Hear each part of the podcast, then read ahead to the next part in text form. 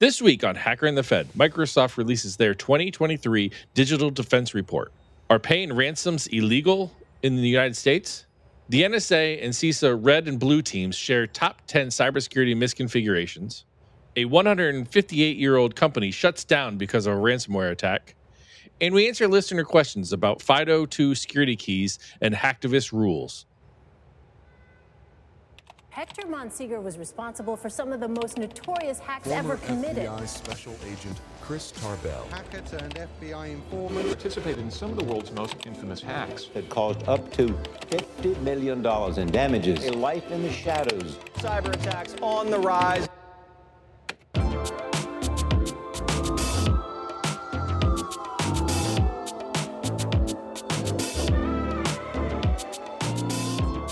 Welcome to Hacker and the Fed. I'm Chris Tarbell, former FBI special agent, working my entire career in cybersecurity, and now founding partner at Naxo. Come check us out at naxo.com. I'm joined, as always, by my friend and podcast co-host, Hector Monsegur. Hector was a former black hat hacker who once faced 125 years in prison for his many years of hacking under the codename Sabu. Our stories collided in June of 2011 when I arrested Hector and then convinced him to work with me at the FBI. Hector is now a red teamer, researcher, and cybersecurity expert. Hector, how are things going for you this week? Going very well, my friend. Very busy. I'm not going to front, but super well. Family's good. I'm happy. How about yourself? I'm good too. It's Cybersecurity Awareness Month, so I know that's why it's going to be so busy. So people are out there getting their cybers all secured. Oh yeah, big shout out to all the cybers out there. But hey, by the way, while you was reading that intro, which you do every week, there's two things that came to mind. Okay. One, wow, I'm always amazed at our story of how we linked up. Really, I know we've talked about it, but it's mind blowing to me that. Back in 2011, I would have this life-changing experience. And of course you did in your ways as well. So hearing the intro always is wow, it's a big refresher for me. And the second thing is that I know we have a competition we started last week. And, I would love for you to kind of share with the audience, and hopefully we get some traction on that. Yeah, for Cybersecurity Awareness Month, we decided to have a contest here at Hacker and the Fed, and we had a listener write in and kind of started off with his take on a new write-up for the intro. What we're looking for is people to write a new intro for Hacker and the Fed, kind of, use the backbone, kind of our story being told out there is really what we're looking for, and put it on LinkedIn and tag Hector, tag myself, tag Hacker and the Fed, and also tag Naxo. And you'll be in it for whatever Hacker and the Fed merchandise you'd like to get. So that's what we're looking to do. Kind of, look behind the curtain. We're honest with the audience as much as we can. We're looking to get the story out there. Putting a link that kind of tells our story out there is good. Coming up with a new intro that might be a little more catchier than the same one I do every week. That might be good. And get some merchandise out there for your hard work. I think that's good too. I think that's a great idea. And by the way, the hoodie is very nice. So if one of you guys put together a really cool intro and we pick it for the next episode, you're going to get a banging hoodie. If that's what you want. There's also really cool shirts as well. You got some interesting stuff at the end of the show. Maybe some new merch being added to the store this week. So, love it. Yeah, so that'll be. Hang on to your seats for that one. Nice, I will. So we have a lot of stories to get into this week, and a little bit of time to get into them, Hector. So should we jump in, or do we want a little bit more banter? You know what? Let's jump in because there's some really good content here, guys.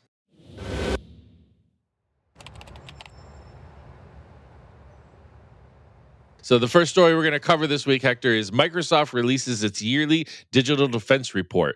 A lot of good key stuff coming out of this report, guys. Go on to Microsoft. We'll include the link. A lot of the big report you can download, or just the executive summary. Lots of good stuff, and it kind of shows what the most common attacks leveraged by adversaries are, who they're attacking, why they're attacking, and some good cybersecurity statistics. So way to go, Microsoft, releasing the information for Cybersecurity Awareness Month. Well, here's my take on it, right? As folks, especially folks in the industry, know that every year companies put together these really cool marketing campaigns. And part of the marketing campaign is to release some sort of a yearly report. Verizon does it. Verizon is very famous for its yearly data breach and IR reports. Fantastic stuff. the folks at like PECUS put together a really cool report on, you know, 500,000 malware streams that they've reverse engineered over the last, 12 to 24 months. But Microsoft also came out with a very, very badass report.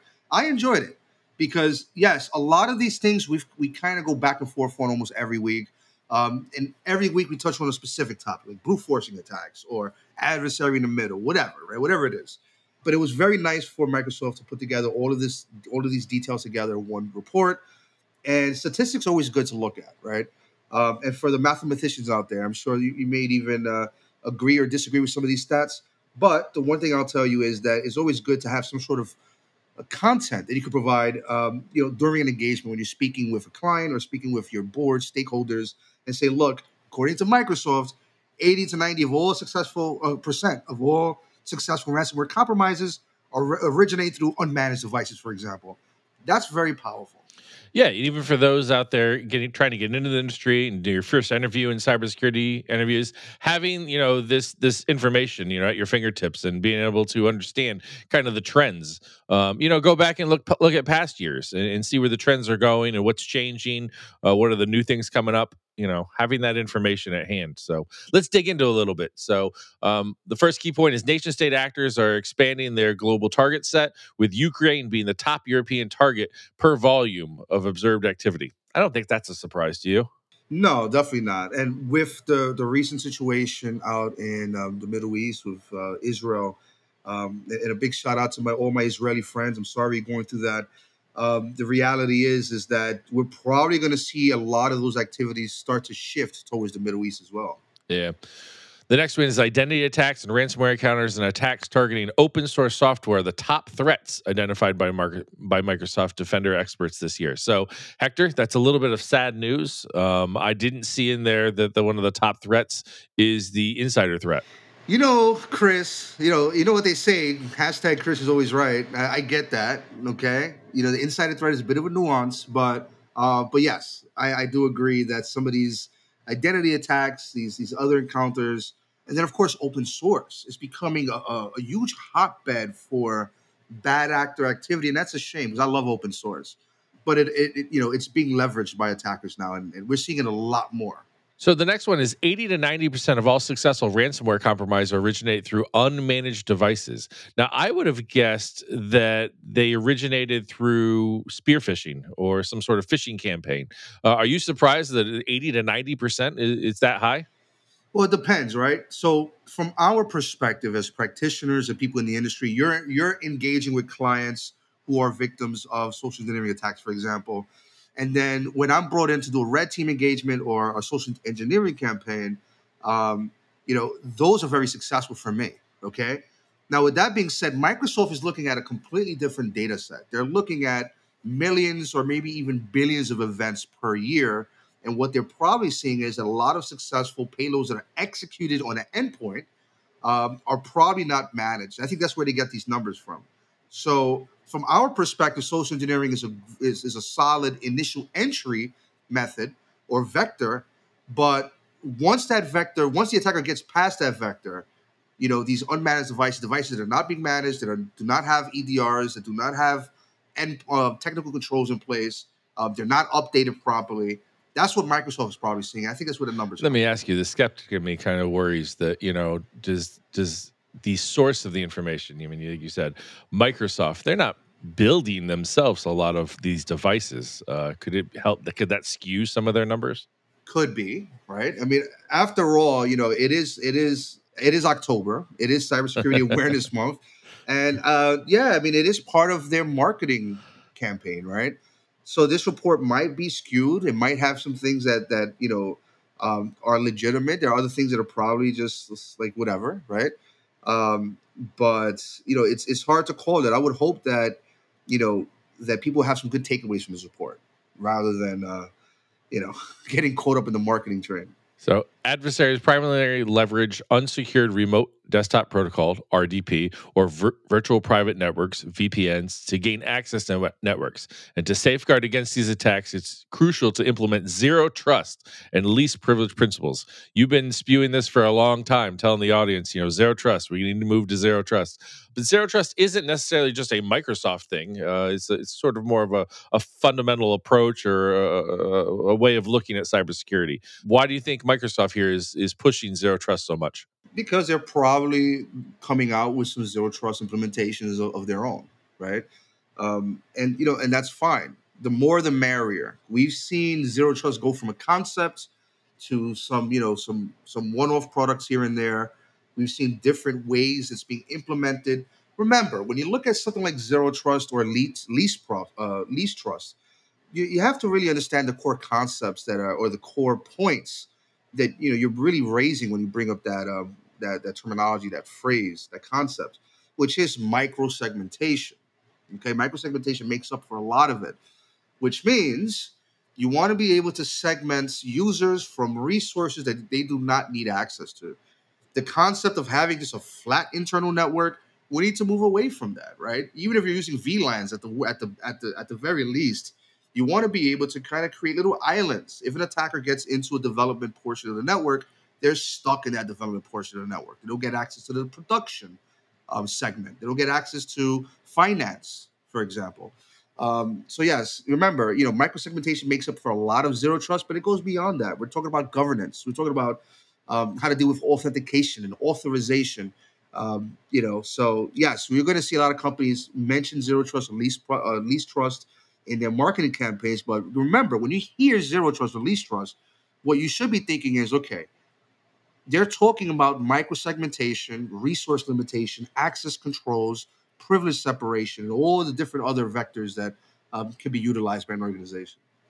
Yeah, we talked about it last week, and if you didn't listen to last week's episode, we kind of put zero trust in, entering a secure building. You show them your pass, you has a picture of you on it, and you type in a little PIN number. You get into that building, but then you want to go into a hallway in that building. You have to show your pass and type a PIN in again to authenticate who you are and that you should be in that part of the building.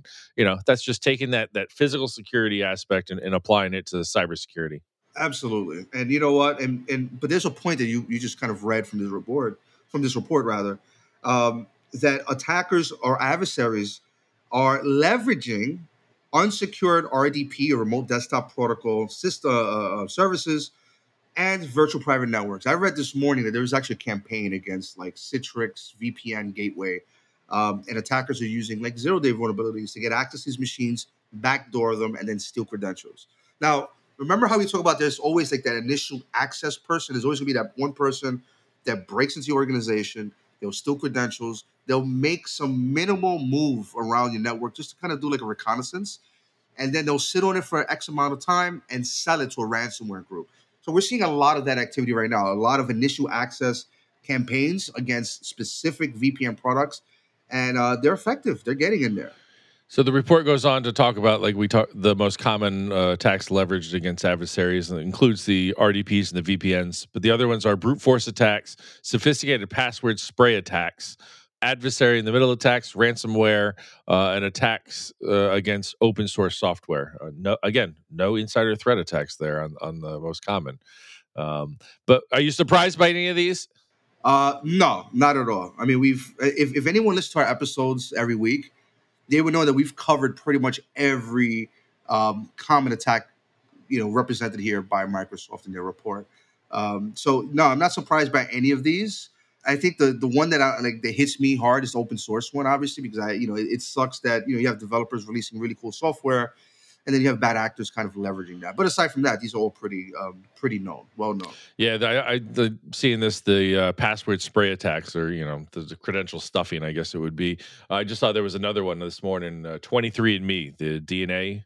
There are about 1 million records posted on the dark web, and all of them, they've led all of them down to, just using username and passwords that were compromised on another site.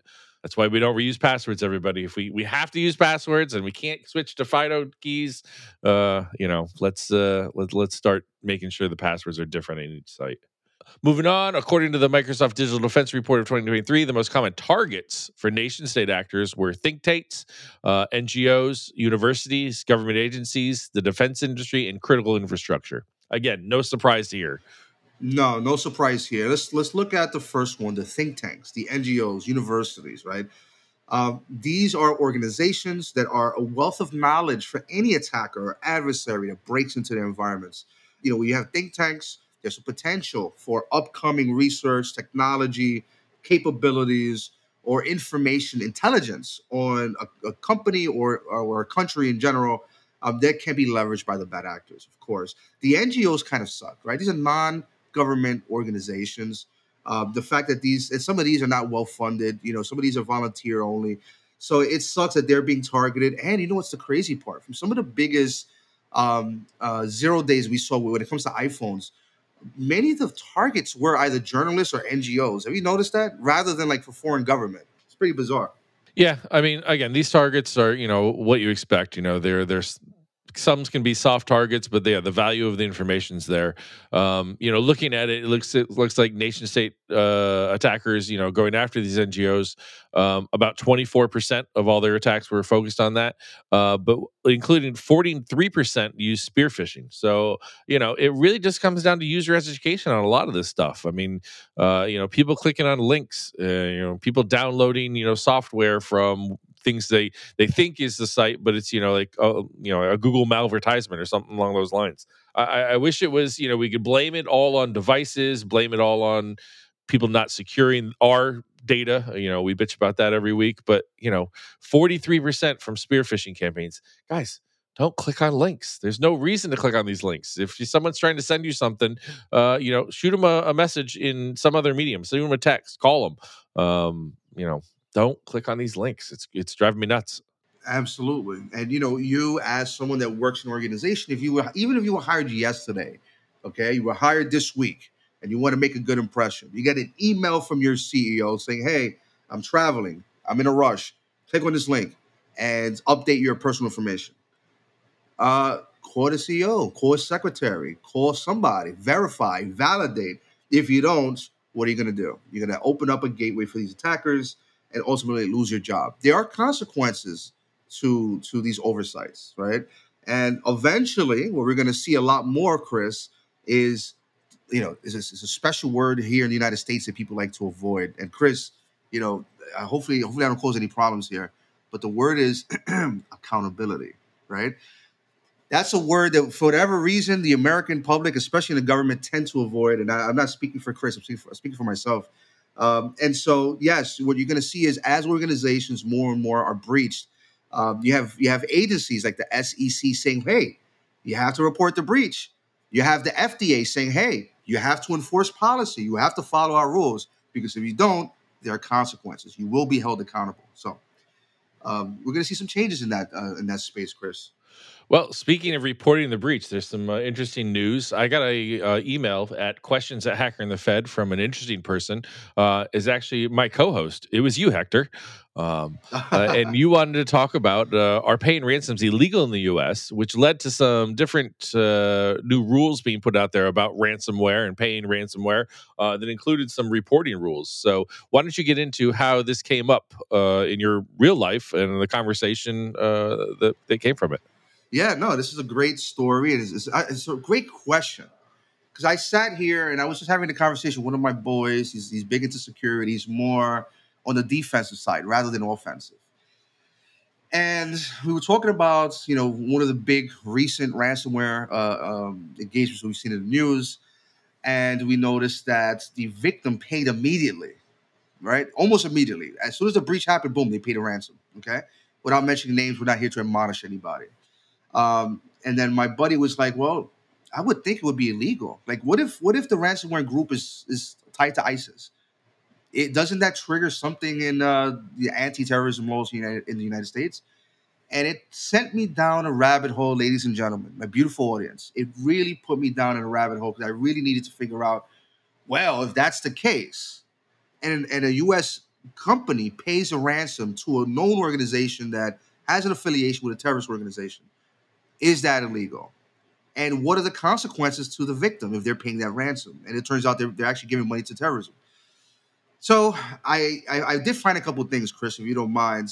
I did notice a couple of things here. So depending on which state you're in, so North Carolina and Florida, and Chris, you have more details here you can go into. They do have rules. They're very specific rules. Some states, like North Carolina and Florida, have made it illegal for state and local government agencies to pay ransoms. Of course, I'm sure there's variables, right? I'm sure somebody somewhere in the state of Florida and the state of North Carolina have to kind of oversee that and make a denial or reject the assessment for a payment of ransom. But for the rest of the 50 states and the territories, there is a law by OFAC, that is the U.S. Department of Treasury's Office of Foreign Assets Control, OFAC.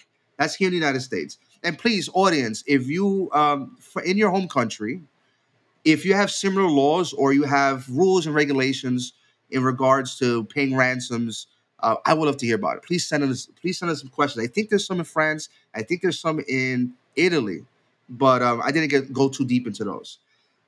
So when it comes to the OFAC regulations, what they're saying is it makes sense to check with OFAC first because there is you are prohibited from paying a ransom to known bad actors. It's a crime. Specifically, yeah, it is a crime, yes.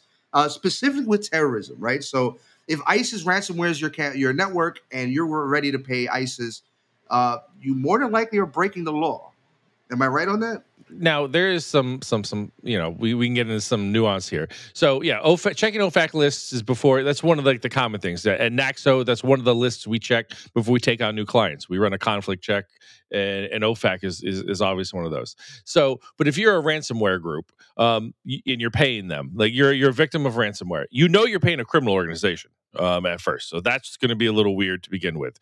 The problem with cryptocurrency, you don't really know who you're paying. You know they're criminals, but they could be, North Korea, which is definitely on the OFAC list. And I've not seen any sort of convictions or anything sort of even charges being brought up, but I'm sure it's to come in the future, where, Treasury is going to charge people for, you ended up paying this large ransomware, and it ends up being an OFAC person that you could have done a little due diligence to figure out. Maybe, there are companies out there that do crypto tracing. Naxo is one of those companies that can do some crypto tracing for people to figure out. Now, most of these guys probably they're untraceable, until, something's messed up. But, that maybe that's part of your due diligence before you pay a ransomware company. One of the other surprising things is not only is it now illegal for Florida and North Carolina to have local and state agencies pay ransomware, in Florida you have to report within 12 hours.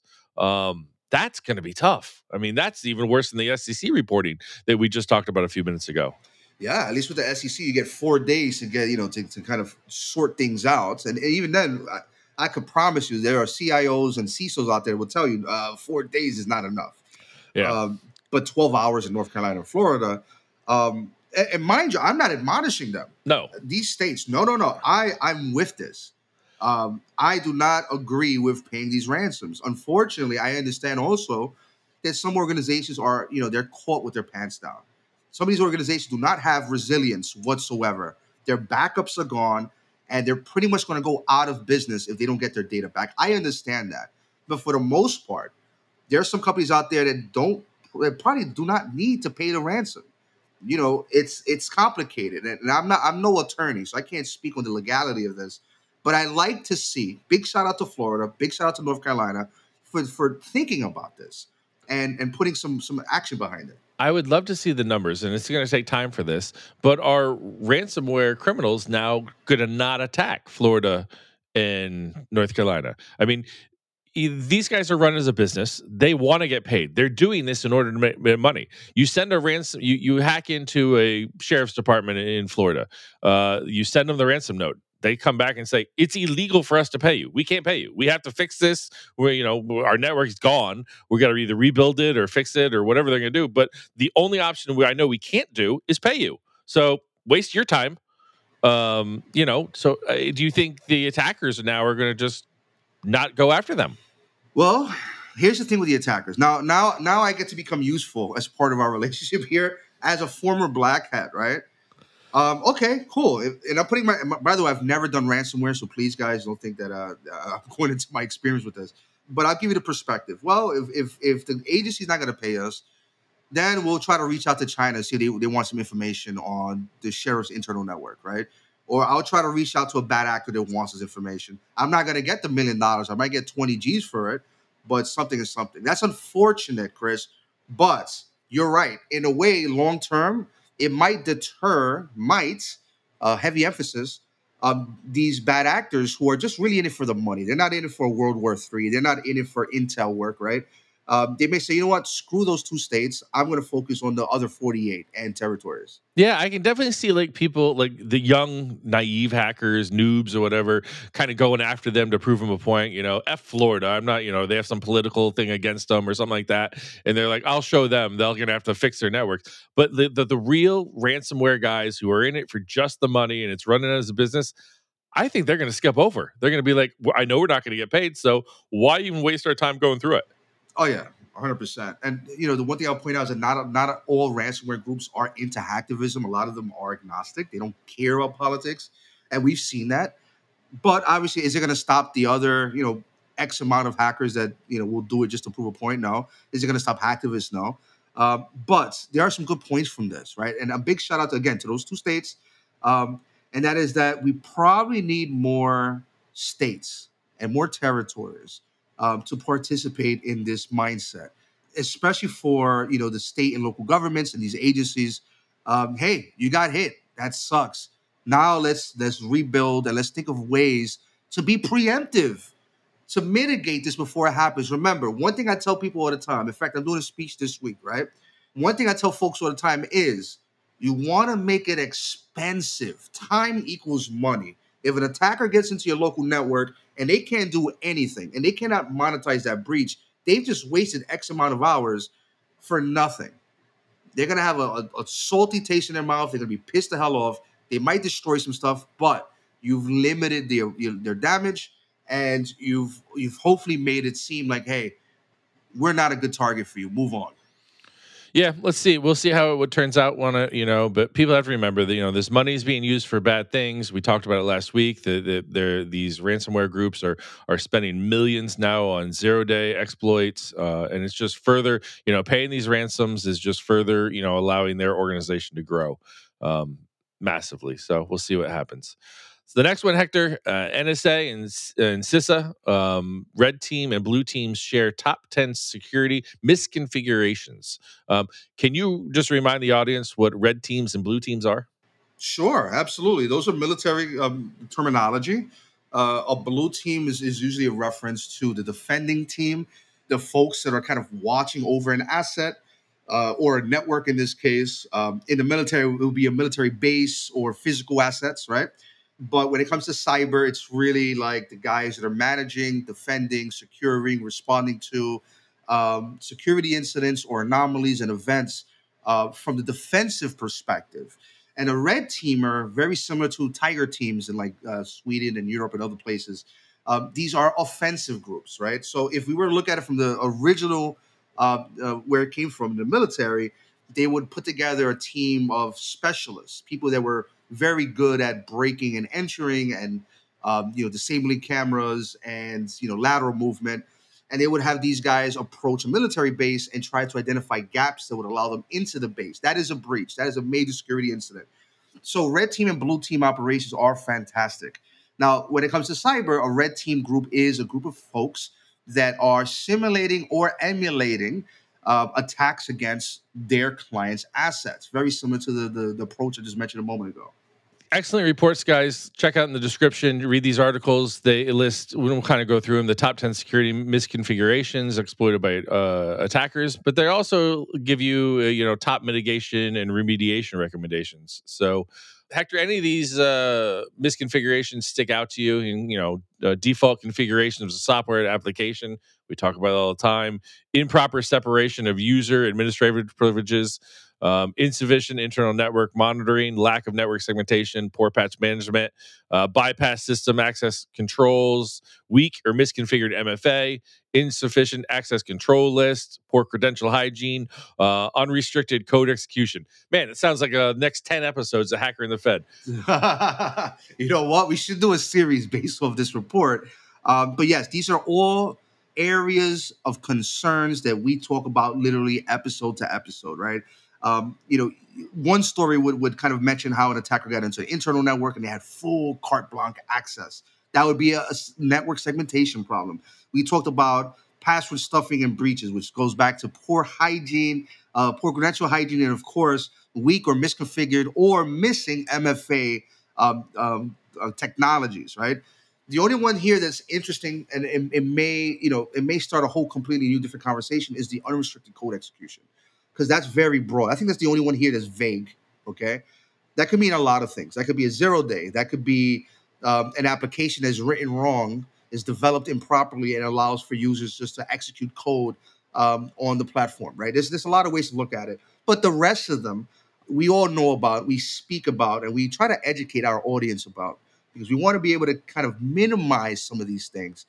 And make it more difficult for an attacker to leverage. Yeah, my big problem with these is, you know, probably 6, 7, 8 of them. You know, this list is going to look the same 2023, 2013, 2011, 2000. You know, this goes back 10, 15 years of the same stuff. Like, it's hard to believe that, you know, still a top 10 misconfiguration is, you know, improper separation of user administrative privileges. You know, if you guys have an admin account in your network and you use that login as your daily account login, that's nuts. I can't believe that's still an issue and we haven't combated that and stopped that. You know, admin accounts should only be used when changing the admin and then switch out of it. Maybe it's inconvenient. I don't know, but that account should be heavily guarded. 20, 25 characters, password that you have to, you know, look up somewhere. You know, you don't, you know, it's in a password management system, and it's guarded, you know, with a physical token and all that. I mean, you need to really, really secure that account. If it's your daily using account, you're doing it wrong. You know, and we've been preaching this for years. Absolutely, 100%. In fact, when we started a podcast, I think midway, maybe four months in, we read that report from the Department of Interior. You remember that report? Really good one. Sure. And it mentioned how, you know, regardless of the agency and state and circumstance, what they were seeing after their audit is that, you know, anywhere between like 18 and 23%, I forgot, there's some random numbers there, of networks they've audited had administrative accounts that were still active that belonged to employees that no longer work at the agency, right? Or that was the correlation in some way. At the very least, you had dormant admin accounts that do exist for no good reason. And then, you know, poor patch management. I mean, my God, Hector, we've talked about upgrades and you know, putting things in there and you know, it's just surprising to me that these continue to be an issue. And do you see a solution where some of these, you know, rudimentary, you know, cybersecurity practices can be fixed? Is it a generational thing? I mean, can you know, if we wait, you know, until the current workforce kind of that was, you know, I would say the workforce that's there now have pretty much been using computers since they came to work. We've kind of pushed on past people that computers were introduced. You know, are we teaching cybersecurity at a young enough age now that the next generation of workers are, you know, have this mindset, or is this just going to keep continuing? It's going to keep continuing because you and I have discussed the facts that, especially here in this country, and for the audience, please, if you, I would love your perspective on what your countries are doing. But here in the United States, yes, you know, there's some activity from some organizations, some agencies like the NSA and CISA. They're doing what they can to provide free resources and education and YouTube videos to the general audience, right? There are some agencies and some organizations that are, you know, they're providing this information to specific schools. You know, I know of a school myself that's you know, starting with cybersecurity very early on, but that's one out of millions, right? So to answer your question, no, we're not doing what we need to do to help this next generation get to where they need to get to and understand these, at the very least, basic security concepts. And we're going to kind of repeat the same problem we had with passwords. The password problem is 30 plus years old.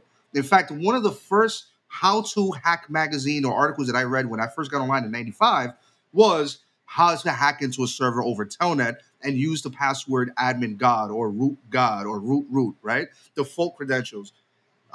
Now, thankfully, we have organizations, even something we mentioned here today, that are pushing passwordless authentication and pass keys and FIDO and security keys. That's beautiful. But it took us how long to get to that point? The same is going to apply to what exactly you mentioned. Patch management, asset management, prioritization of vulnerabilities, security updates.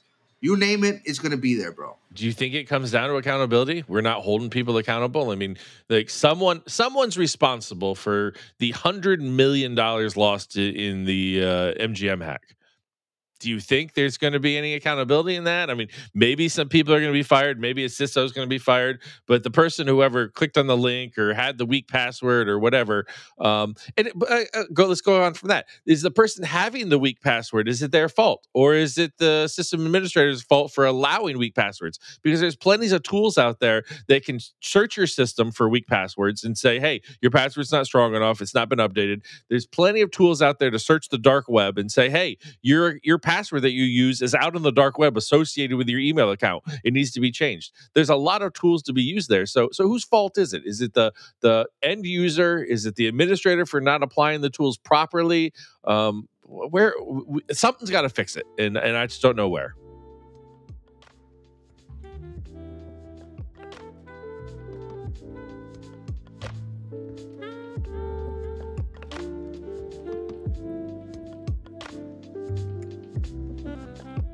Hacker and the Fed is very happy to partner with DeleteMe.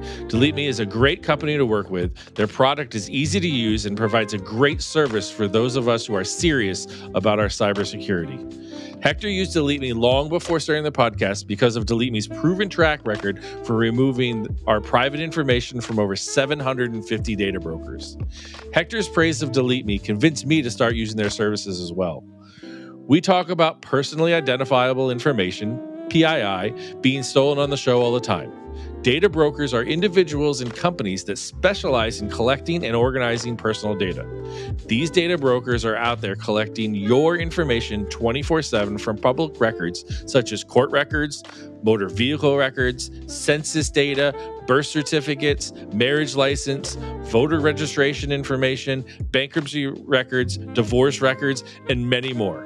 Data brokers are vacuuming up social media accounts and information they can gather about you, and even buying records like your purchase records, credit card records. Hector and I talk every week about a new breach with millions of records being exposed. Data brokers are gathering those exposed records that even include your passwords that you use. Then cyber criminals are using your personal identifiable information for things like opening lines of credits and making purchases on your credit cards. It's possible to request data removal on your own and do it manually, but it takes way too much time. That's why we use DeleteMe. DeleteMe is working hard to remove your PII from these data brokers. DeleteMe removes private information from hundreds of data brokers, and DeleteMe has over 100 million successful opt-out removals completed by privacy advisors. The service is easy to use. Your welcome email will get you started by submitting your information. DeleteMe's experts will find and remove your personal information. The removal process starts and you will receive a detailed DeleteMe report in 7 days. Then DeleteMe scans and deletes all year long. DeleteMe's mission is simple: to remove customers' information from search results. As you all know, and we talk about every week, this is an important step to securing your online world. DeleteMe is also a great idea for our family members. Elderly people fall for scams more easily, and scammers target them based on the data they collect online. So protecting our whole family is a good idea. Through our partnership with DeleteMe, Hacker and the Fed listeners get 20% off all consumer plans with the code FED20. That's FED20. Go to join DeleteMe.com/Fed and use the code FED20 for 20% off. The service is great and helps support our show.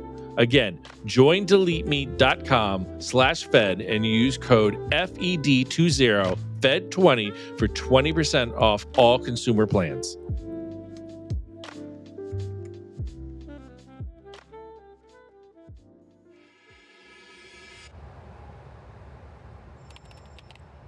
Well, first off, my friend, you heard me shushing a little bit because you got to be careful.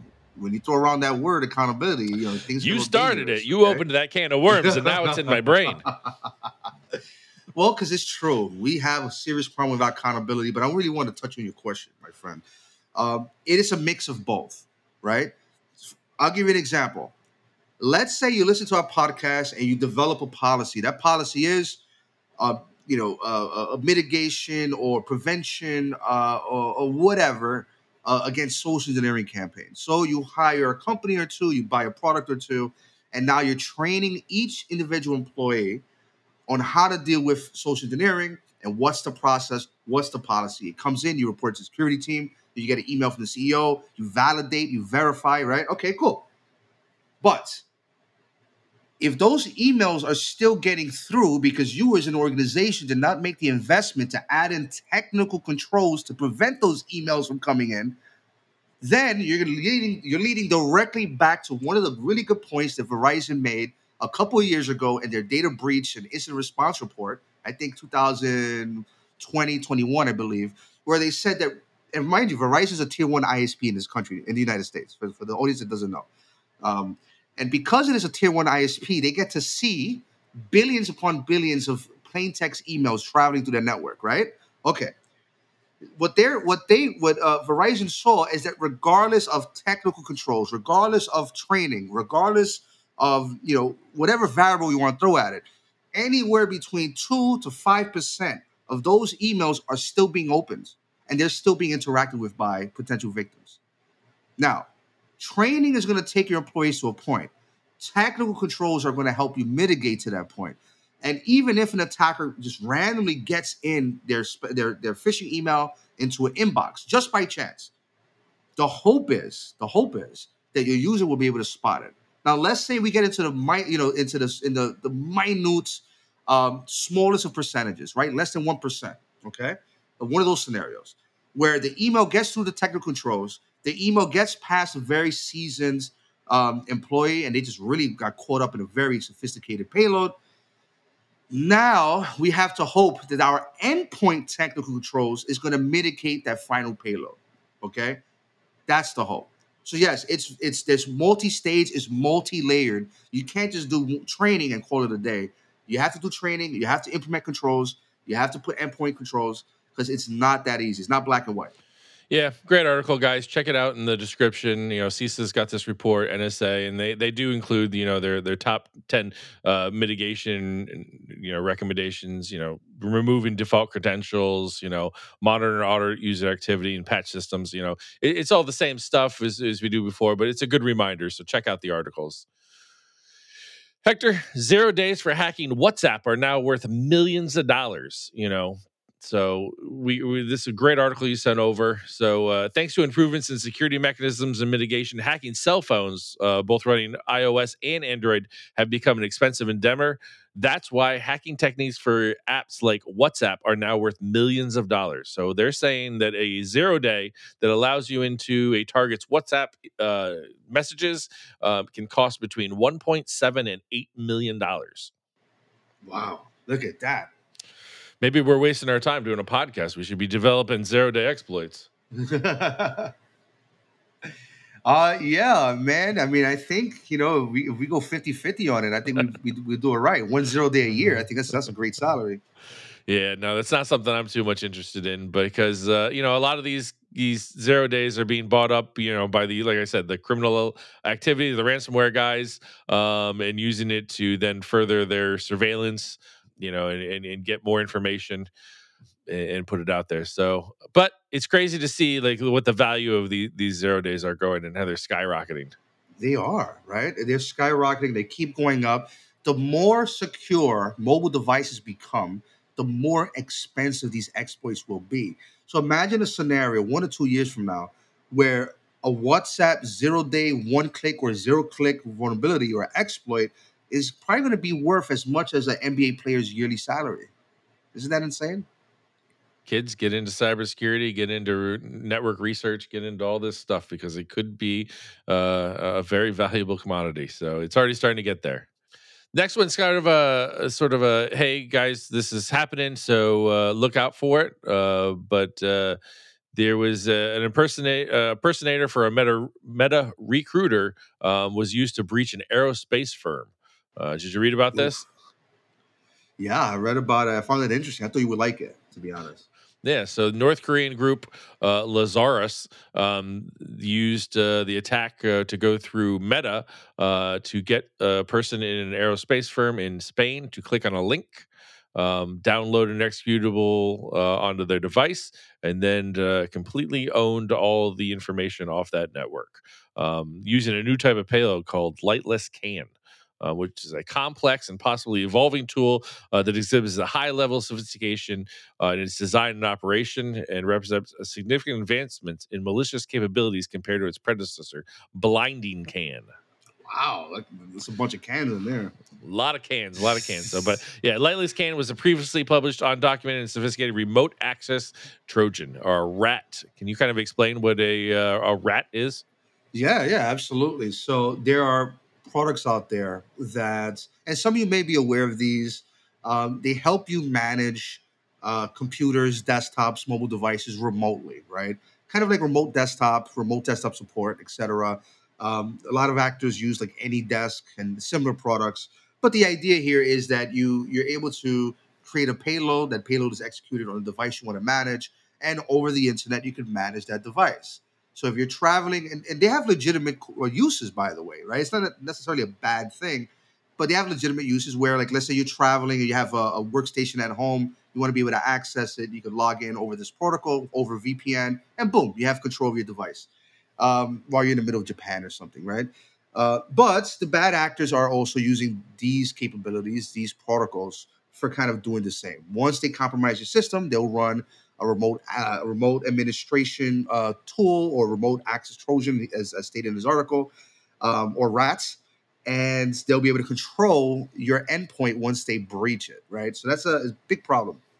So another interesting one here on this one, and I'd like to know your take on it, is that this group used a mechanism called execution guardrails to make sure that the payload could be decrypted only on the intended victim's machine. And so execution guardrails, are a set of proactive protocols and mechanisms implemented to safeguard the integrity and confidentiality of the payload during the deployment and the execution, preventing decryption on undetected machines like those of security researchers. As an attacker, what's the benefit of this? Is it just so they can't your tool lasts longer?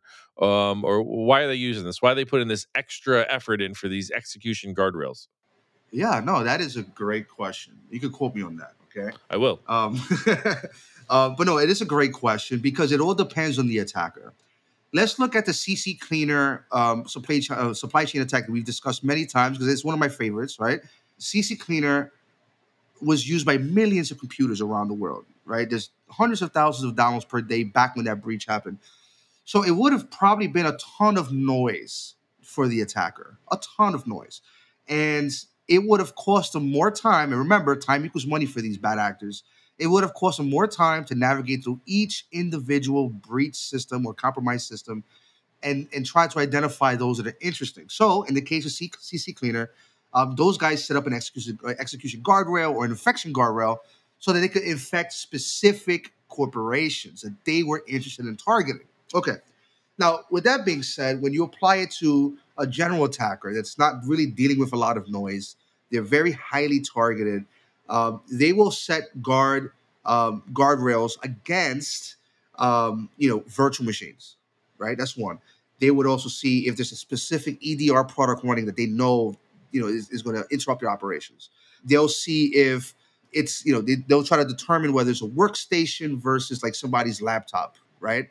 Okay. So there's definitely a lot of variables that they will add to their guardrail for the sole purpose of minimizing detection. So it goes back to your question, really. Yeah, kind of answered it for yourself. Yeah, so that makes sense. Appreciate the explanation. Hector, the next story kind of made me, it made me feel sad. I got to be honest. It just, you know, it was, you hear, you know, like the MGMs and the Caesars and how much money it's going to cost them to fix their ransomware. But a 158-year-old company in England, a logistics company, gone, done, no more because they got hit by a ransomware attack. It's a shame. It's a real shame. And there's real-world consequences to some of these actions. Of course, some of these folks that are participating lack empathy, so it doesn't really matter to them. But yes, a 150-year-old company going down because their systems weren't prepared for this.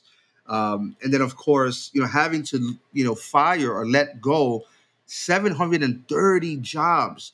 That's a minimum of 730 families, not including all the individuals, right? There's a big impact here. And if, you know, the one thing I'll point out for you guys is, like, look, this has a major impact on local economies. This company that went down over there in England, it seems they're from North Hamptonshire. Sorry, that's going to have a local impact on their economy. That's going to be a big drain, and there's a lot of resources that kind of went away because of this campaign. Yeah, I feel the same as you, Chris. It is a shame. It's definitely sad. So yeah, the Knights of Old started off as a single horse and cart in 1865, and now is one of the UK's largest privately owned logistics companies, and now gone because their network security was taken over by some shitheads and hit with ransomware. I don't know. I mean, I'm sure they're a big company, and, you know, I'm not preaching for, you know, but it just seems strange that they lasted through world wars, long time, and now, you know, ransomware is the one that took them down. So you know, sometimes it's hard to see the you know, the bad side, the downside of some of this stuff and the real victims, and thinking about, like you said, all the 730 families that are all affected by this, but. All right, another news. The FDA cyber mandates for medical devices goes into effect. So the FDA now has new regulations for cybersecurity for pacemakers and that sort of thing put it in.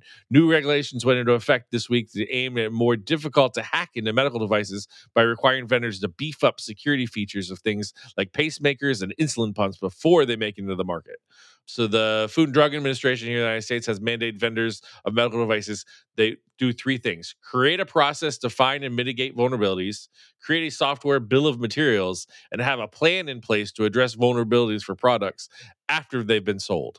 Good things to have, Hector? Absolutely. It is common sense. And as someone who has done a pen test for a physical healthcare device, I can't give you any more details than that.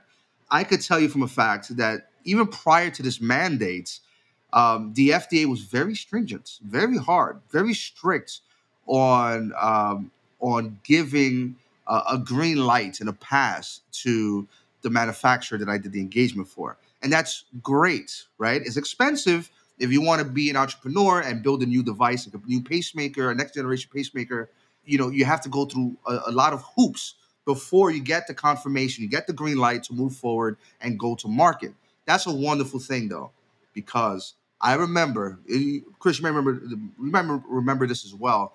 During the Bush era, we have Dick Cheney in office with him, and he had the pacemaker. Remember, that was a big topic of national security. Well, what if someone creates like a flipper zero style device, and they, like, you know, he goes to a meeting and they just, you know, press a button from across the room or something, right?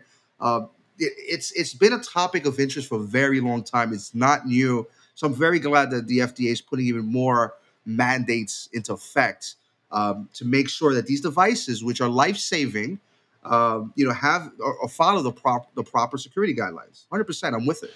Yeah, you know me. I'm not big into regulation, but this seems like the right move, right approach, because, you know, it says that the new rules will empower the FDA to refuse to accept devices that don't meet the cybersecurity guidelines. But for the device makers, it could be a huge hit because they're getting late to the market, and it could cost them millions of dollars a month of revenue. So, you know, they need to get cybersecurity ahead of it. So You know, the new guidelines do apply to what quote unquote cyber devices, which is broadly includes products that are connected to the internet, software products or software in devices, and devices with technical characteristics that could be vulnerable to cyber threats. So it seems like this new regulation is very broad and gives the FDA a lot more power.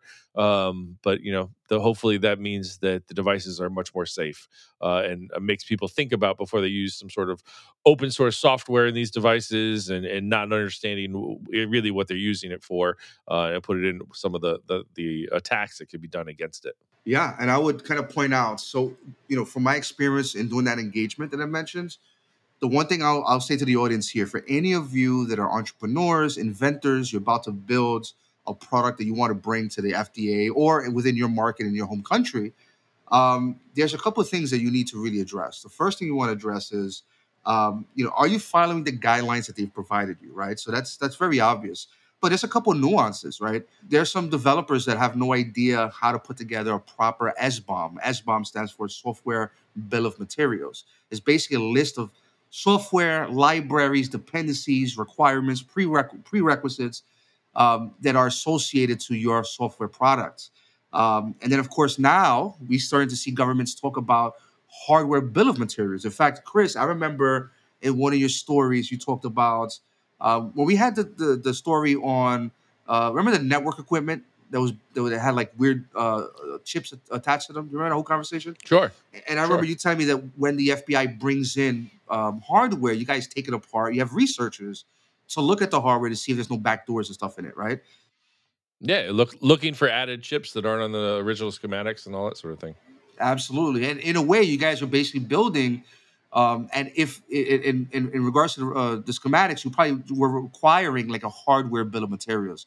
So we're starting to see a lot of organizations outside of government having that conversation. So again, to any of you would-be inventors out there, or you're developing a product for the healthcare industry, make sure that you understand your S-bomb. And if you're building a hardware product like a robot, you want to make sure you have an H-bomb associated to your application. So, Hector, on May 3rd, 2023, the city of Dallas was hit with a ransomware attack that affected their email system, the website, and the phone system.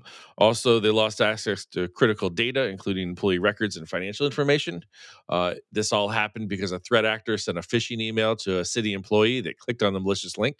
My God, how many times do we have to say this over and over and over again? The city estimates that it lost about over $1 million, which includes the cost of restoring the data and lost productivity and revenue, and cost of hiring outside experts. But something good did come from this. Tell the audience what came good from this attack. Ladies and gentlemen, whether you are in the United States or not, take a look at this report. The city of Dallas really blew my mind. They've created a fantastic showing, right? They put together an amazing report from beginning to end, detailing the entire process, completely open in their you know, with regard to getting the information out there to their residents and to any government agencies reading this report. It is a public report. You can download, you can't read it. It's right on their like main website. And what's fantastic about this report is they tell you what happens. They tell you how it happened. They tell you the cost and the gaps that they've identified while dealing with the incident and responding to it. They also came back with mitigations. They came back with remediations, and they detail their remediations very clearly in a way that makes sense. We're talking about plain English. The report does not lose you in jargon. They're talking about developing a comprehensive cybersecurity plan. They're talking about policies, improving their policies, implementing security awareness and training. They're talking about teaching their employees how to deal with these things. And of course, that first point that I mentioned also deals with technical controls. And then, the following point, strengthening security controls is one of their big points. I just want to quote this for you guys here, okay? The city has strengthened the security controls. This includes implementing stronger passwords, requiring multi-factor authentication, and updating security software. The report is splendid. It is a great read. I recommend you guys read it. Yeah, it really is. Thanks for sending that over. I enjoyed it. They go into the hacking group and everything and how to fix it. Like Hector said, great report. Really easy to read. And so check it out. We'll put it in the description. Hector, like always, we love to get questions from our listeners. So if you guys have a question, reach out to us at questions@hackerandthefed.com. Even if you're a co-host on the podcast, you can send your questions in to questions@hackerandthefed.com. I got one from Hector this week. That was great. Our first one is some Stefan. Love your show and listen to it every week. Question, what FIDO2 security key do you recommend? So I will say that we stay kind of agnostic to products and different things. But Hector, we can tell the audience the keys that we use. Yeah, I'm with it, 100%. Yeah, so I personally use the YubiKey, the NFC version. You know, it's fantastic. It works. It's probably one of the more expensive keys, but they're consistent. You know, they're very open with, you know, documentation, protocol support. So it was a worthwhile investment for me. But I'll tell you, I do have a secondary set of keys from a different manufacturer, which I won't disclose, and very similar in nature. Now, here's the good thing, guys. There's a bunch of these coming out. There's a bunch of companies coming out. And I would recommend you do your research before you purchase their keys. But go ahead, Chris, your turn. Well, what do you always recommend with YubiKeys? Or not just YubiKeys, but all FIDO2 keys? Yeah, well, I would recommend that you... Okay, so this is pretty straightforward, right? Just for new listeners that haven't heard this before. Yeah, so for new listeners here, you know, the thing that I'll tell you is you're just not going to buy one key. You have to get a minimum of two keys. You have your primary and your backup. Your primary, you can have in your keychain. You can have it in a lanyard. You can walk around with it, whatever. You don't want to lose it, obviously, and you want to have your own physical security protocols and personal security policies when you deal with your key. But the point is, in the event you lose it, that's the worst case scenario. You have a secondary backup at a minimum, okay? Otherwise, you're going to be locked out of your account, and that's not fun. Now you have to contact technical support. And do you recommend having the exact same make and model or brand, you know, for that secondary key? Yeah, for the secondary key, absolutely. I'll have the same exact brand, same exact model. And for like secondary sets, right, these are the backups of the backups. I like to go with a different manufacturer simply because if there's a vulnerability that's identified in the YubiKey that I purchased, and I need to remove those keys and go back to my secondary backup, I have that. Otherwise, if there's a security vulnerability that's found in that current YubiKey that I own, now I have to place an order with a new manufacturer, do my research, obviously, purchase it, wait 1 or 2 weeks. That's 2 weeks that I'm open to attack. Excellent point. So yeah, no, I use the same YubiKey as you, Hector, off of your recommendation. So that's sort of my approach too, and all good points on these things. And for those that don't quite, you know, what a FIDO key is, the FIDO2 key, security key, you know, we've talked about it for weeks. It's sort of we're replacing usernames and passwords.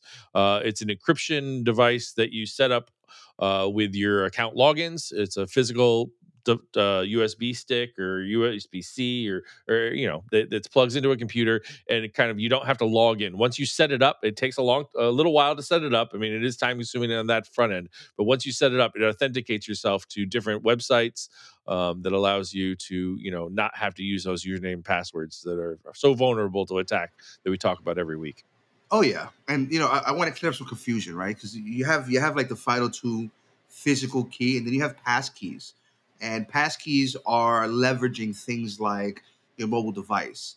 And then it's also leveraging the security controls or mechanisms on that mobile device. So biometrics, fingerprints, a hard-coded PIN, which I do not recommend folks using a PIN. You have a better chance using your fingerprint and or your biometrics or, you know, facial feature, the facial security scan. That's better than putting in your username and password everywhere you go, okay?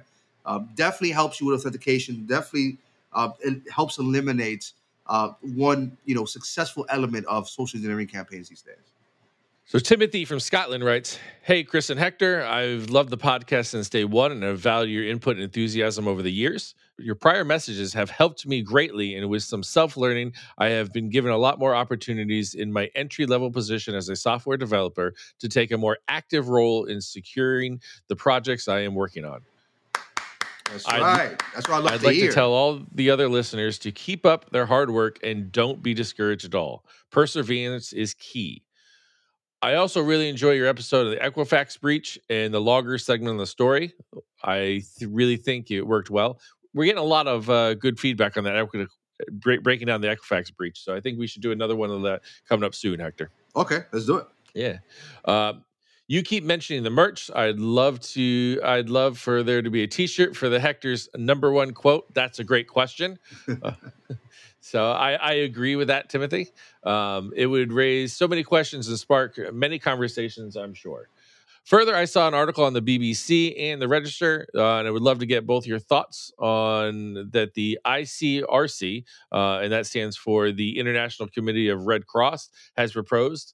I like both of you feeling very strongly about these and would attack healthcare infrastructure. And I hear that some hacking groups have started, they would ignore these. What are your thoughts on this? So, Hector, the International Committee of Red Cross has put out for the first time published rules for engagements of civil hackers involved in conflicts. And they sort of warn against a number of people are joining these patriotic cyber gangs since the Ukrainian invasion, and they want the ICRC wants people to, you know, have a little bit of oversight on the rules of war. Did you read about these? I did, and boy, let me tell you, it sparked some shit. It sparked some shit in you personally because you at one point in your life were a hacktivist, or it sparked some shit on the internet, or a little mixture of both. Not necessarily with me. Like, I agree. I would not attack a hospital. I would not attack like a children's hospital or a hospital in general. Even though I came close in some cases to attacking infrastructure, I didn't, right? At least I had the foresight to stop myself. So I would agree that there should be some rules of warfare, but here's the thing, right? We're not talking about soldiers that are within the hierarchy. There's no structure. There's no leader in some cases. A lot of these folks are independent. They don't follow commands. There's no consequences if they violate an order. And the honest truth here is that what the IR, the International Committee of the Red Cross, did was they kind of put themselves in the sight of bad actors. The arguments came from, obviously, InfoSec Twitter and InfoSec Mastodon and so on. And folks were pretty much divided. Hey, this sounds good. It sounds noble. And others were like, this is ridiculous. Who are these people to define those rules that are going to be followed by people that follow no rules anyway? Yeah, we've talked about it before. You know, one thing people don't think about is, so I'll just be very generic. Country A is fighting country B. You feel very strongly about country A, and you want to help what they're doing. You then go in and hack into some communication channel on country B and shut it down. Well, you have no idea if, you know, country A had a listening device, and that's where they were getting their best information, was just listening to the communications for country B there. And that's how, you know, they really were getting ahead on this war because of it. Well, you just cut that off. I mean, you don't know really what's happening. You don't know what the master plan is. You know, it can be dangerous. You could be hurting the efforts when you're thinking about helping them. You know, take out breaking international law and all that sort of thing and putting yourself at risk. Yeah, I think this is kind of strange for the ICR. I understand the reasonableness for putting something out because it is sort of a problem. But like you said, they kind of put themselves in the crosshairs of a lot of hackers on this one. Yeah, and they probably were not the organization for this, right? It maybe should have been something that came from the United Nations in some sort of resolution. The same way that there are rules in war defined by, you know, things like the Geneva Convention and so on, where it's clearly stated that if you are a responsible member and you're following the rules of engagement, you're not going to use things like napalm, for example, in warfare, right? You know, I don't think this organization was the one to kind of go out there. And I think, in fact, they were breached and maybe even had their website defaced as a result of this, right? So far, the response from these hacktivist organizations is "F you," right? We're not following. So, back in your day, in your days of hacktivism, would you have followed these rules? Me personally, yes. Specific to healthcare, because I will not be able to live with myself if I did a hack of something and someone died as a result. I would be completely devastated for the rest of my life. I would not be able to live. But unfortunately, there are other people out there that lack empathy. So I'm sure some of my cohorts would have ignored it. Yeah, I think it's strange to put this is the group that put them out. I agree with that. But, you know, I on the flip side, I don't have a solution to say, you know, that these are bad sort of general points to be out there. So it's tough. We'll see what happens with it. But yeah, they definitely put themselves in the crosshairs on that.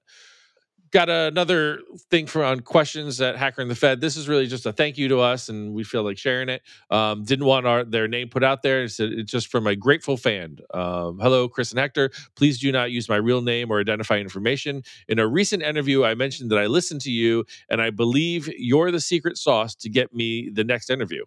Well, that's a big shout out to Hacker and the Fed. I'm a sales and customer service focused person. I've worked mainly in roles that are retail or mostly charged in calling different customers in special skill sets.